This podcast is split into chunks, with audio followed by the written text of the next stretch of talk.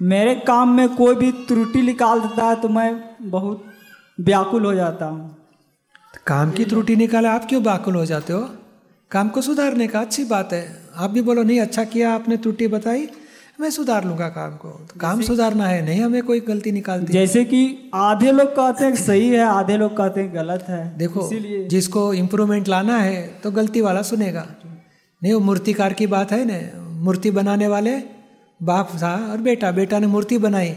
गाँव वाले बोलते बहुत बढ़िया है बहुत बढ़िया है। उसका बाप बोलता है इसमें दो गलतियाँ हैं। उसने सुधारी दूसरी अच्छी मूर्ति बनाई। लोग बोलने लगे बहुत अच्छी है। बाप ने उसमें ये एक, एक आध गलती रह गई है।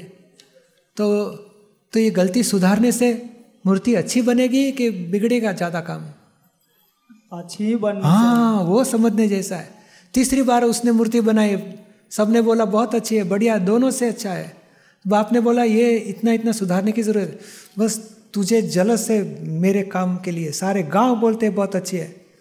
सारा मैं बल बंद कर दूँगा। बंद कर दिया उसकी प्रगति रुक गई। धन्यवाद। जय सचिदानंद